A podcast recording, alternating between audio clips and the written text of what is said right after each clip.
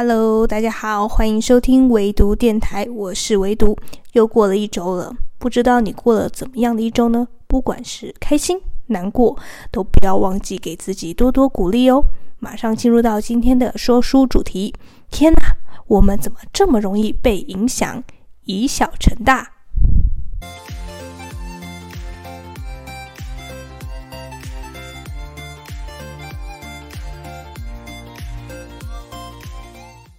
同样的，今天会介绍的内容呢，主要也会分为三个部分。第一个部分呢，就是介绍这本书；第二个部分呢，就是介绍这本书我看到的三个亮点；第三个部分呢，就是简单来讲一下我对这本书的阅读心得。好，马上进入到我们的第一个部分，也就是我来介绍一下这本书《以小成大》。《以小成大》这本书呢比较特别，因为它不是新书了，但是一直都是我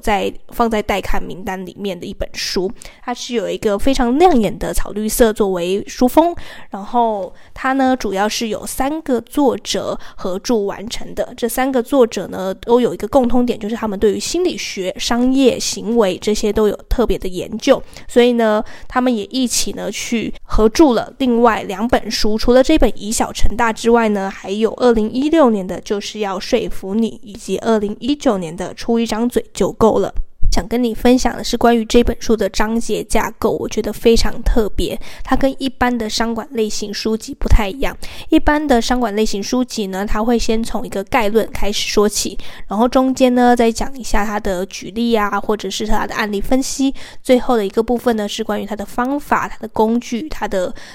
建议，都会放在最后一个部分。这是一般的商业书籍会用到的架构，然后会是有依序的，所以你不可以跳着看，你跳着看会看不懂。但是这一本书呢特别有趣，今天介绍的《以小成大》呢，它是以问题作为章节架构的。怎么说呢？也就是说呢，它是由52个职场常见的问题出发，所以你可以从中挑选自己感兴趣的议题、感兴趣的章节去阅读。也就是说呢，你在第26个章节看到自己感兴趣的一个议题之后，你就可以从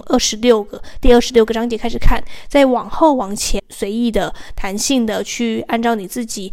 现在的状况啊，哪些问题呢是跟你现在职场生活比较切身相关的，你就可以随机去挑选。所以它读起来呢是非常的轻松，你基本上呢就可以在睡前翻个一两页，翻个一两章，基本上就是很轻松就可以把它阅读完毕。我是在半天的时间内就把这本书看完了。看完之后呢，也是让我有一种很新的想法，我就是过去从来不曾这样想过问题，我也不曾这样子想要解决这个问题，没想到这个问题就可以这么容易的透过一个小小的改变就可以做出这么大的一个成效。所以这本书给我带来的启发也是非常多的。那接下来我就来跟你分享我在这本书中看到的三个亮点。像是呢，我一开始就在这本书的第一个章节看到一个很有趣的观点。他呢首先提出一个问题，就是说信件中呢要运用何种技巧可以说服他人去履行他们的义务。这个问题的案例呢是来自于英国税务海关总署这个部分。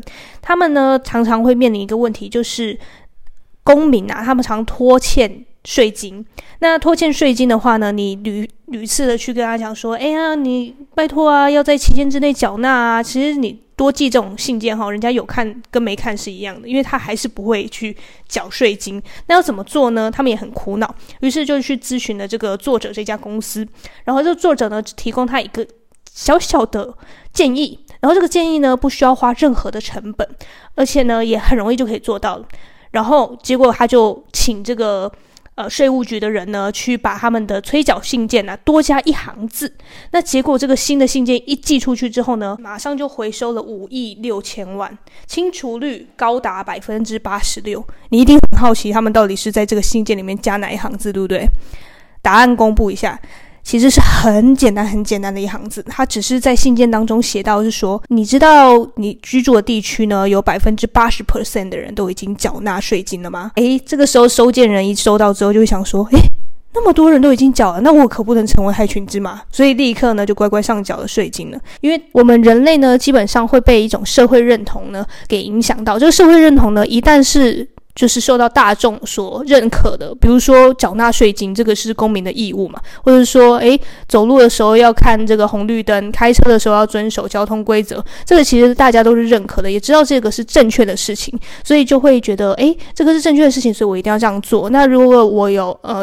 身边有 80%、90% 的人都这样乖乖听话，那我没有理由是说成为那个害群之马。由此可知呢，社会认同真的会影响我们所作所为。那其实呢，书中还有举到另外一个例子，这个研究啊，他就请来了加州上百位屋主来回答关于节约能源方面的问题，请他们在下列四种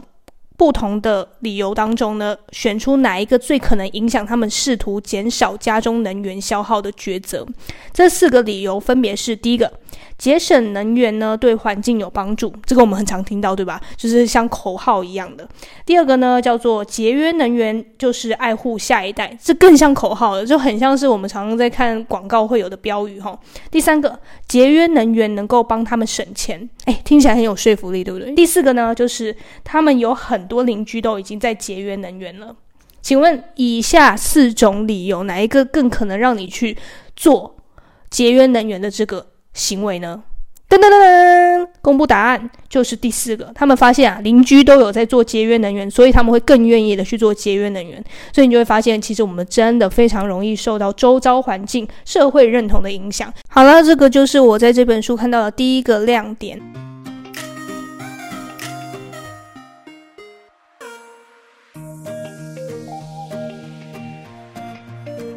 紧接着呢，我就在这本书看到的第二个亮点是来自第八个问题，也就是为什么事先获得对方的承诺就能让他更愿意执行。这个问题呢是源自于在医疗界啊，其实很常碰到病患爽约的这件事情，就是这个问题呢常常会是让医疗界非常的困扰，因为也浪费了大量的人力。那你可能想说，不过就是一两个病患爽约而已，再去接下一个病患也就算啦。但是你知道吗，经过统计呢，这个有一个英国的健保经济学家预估，每年因为病患爽约所造成的经济损失高达8亿英镑，超过10万美元。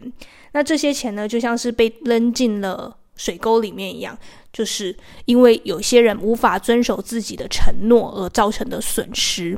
其实听到这些数字，你可能就会大吃一惊，想说这么样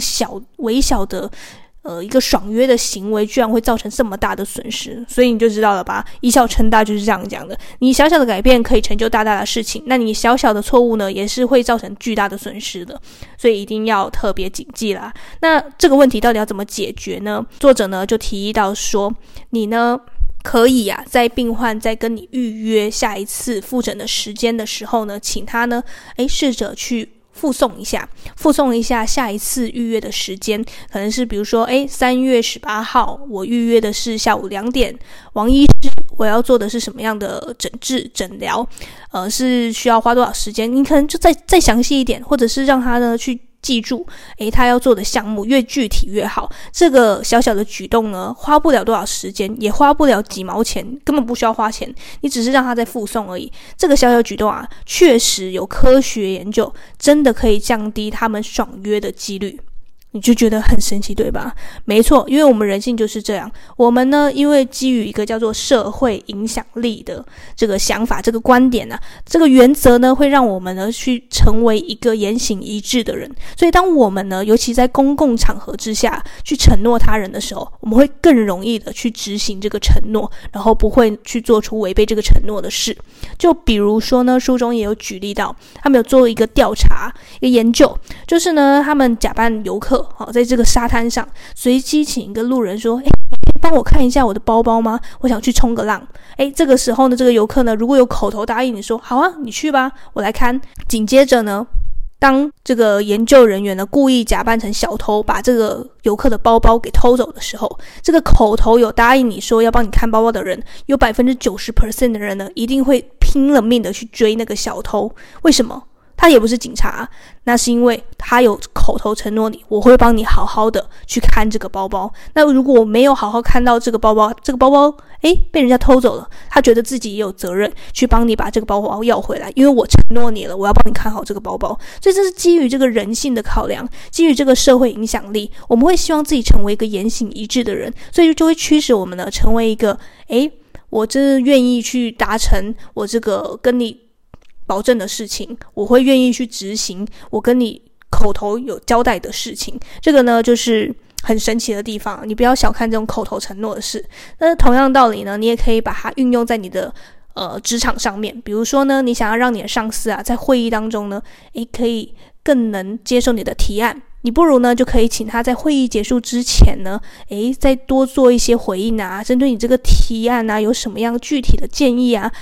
让他多一点的对你这个提案呢有多一点的想法啊，或者是多一点的意见。这些呢都可以帮助你呢能成功的顺利赢得主管的采纳，你的提案呢也更能让他注意到，然后你就可以达到你的目标了。这个就是口头承诺呢对于人类的行为呢是非常非常具有效果的。你就不要小看说这好像不花几毛钱，不用花多少时间，但其实呢它就是造成了我们影响了我们后续的一系列行为。这就是我在这本书看到的第二个亮点。紧接着呢，我在这本书看到的第三个亮点呢是来自第26个提问，也就是它是说如何运用场地的天花板高度让与会者发挥更有创意的提案。你可能过去有听过，或者是你从来没听过。其实天花板的高度啊，会影响着我们整个思维的创意发想。有研究指出呢，在天花板比较高的地方呢，更容易激发这个在这个环境里面的人的创意啊，或者创造性啊，或者各种思维的发想，他们的想法会更具有弹性，更具有创造力。那相反的呢，他在天花板比较低的地方呢，就会限制住他们的思维，他们反而会很难去发挥自己的正常表现。这个呢是真的有研究指出的。那如果你对这份研究感兴趣的话呢，我会把这个资讯放在了我的 Notion 笔记里面，你可以点开连结看到这个原文的整个研究报告哦。那我继续回到书中在讲这个观点呢，其实天花板的高度会影响我们的创意性发想呢，这个我之前也有看过类似的言论。那我当时是觉得非常的有道理，确实不需要有科学研究，我也觉得天花板高度是会造成我们整个人的表现，不止思维，我觉得整个人的表现都会受到影响。为什么会这么说呢？举个例子，就是我之前呢有跟朋友去玩剧本杀，玩密室逃脱。平常啊，我觉得我的思维算是蛮正常发挥的人，就是该有什么表现就应该有什么表现，就会很神奇哦。我只要一去到剧本杀的这个活动场景，或者是去到密室逃脱，我就会觉得我自己像是宕机一样，大脑都很难去正常的使用，大脑不会转，整个人就会僵在那边，就完全不知道到底要怎么解谜。然后我都是请就是朋友帮我解谜，或者是说他们一个一个解开了各种谜底的时候，我还在原地在那边发呆。我常常觉得说是不是我推理能力真的很差，或者是说我不适合这类型的游戏。后来我看到这一个天花板高度的论述之后，我就恍然大悟，其实不是我的问题，我觉得应该就是天花板太低了，所以影响了我的正常发挥。可能会觉得我在开玩笑，或者是说我在推卸责任，对不对？听起来有点像啊，但我觉得真的有影响啊，因为这个天花板高度确实会影响着我们的整个思维啊，或者是我们应该可能会做出一些创意性的发想啊，或者是可以联想力也是跟这个天花板高度是有关系的。所以啊，才会有研究说那个一些比较著名的图书馆啊，它都会采用挑高的这种设计，主要也就是这个原因。因为你在挑高的环境下呢，更能有弹性的自由的发散的思维能力。那相对的，你在一个狭窄的天花板较低的地方呢，你就会觉得整个思维呢受到压迫，受到限缩，而你能发想到的创意呢也会变得越来越少。这就是呢天花板高度这个会影响着我们行为，影响着我们思维的一个论述，然后也是在这个第26个章节呢有提到，所以有兴趣的朋友呢可以拿这本书翻到第26个章节来看一看哦。好，以上三个呢，就是我看到的关于这本书的三大亮点。当然啦，这里面有提到52种职场常见的问题，我只提到其中的3种而已，还有很多很多种可以慢慢的去阅读，慢慢的去挖掘。可能你遇到的问题跟我遇到的问题不太一样，那你会有共鸣的地方跟我会有共鸣的地方也会不一样，所以你只要挑你自己觉得最近有遇到这样的问题，就是挑那个章节来简单的阅读，然后看着看着你也会不自觉的把这本书都看完咯。那希望你也会喜欢这本书。跟之前一样呢，我会把我这本书的笔记阅读笔记 Notion 呢放在资讯栏里面，有兴趣的朋友呢可以点阅来参考咯。那祝福你和我一样在漫长的时间做个聪明人，我们下周再见吧，拜拜。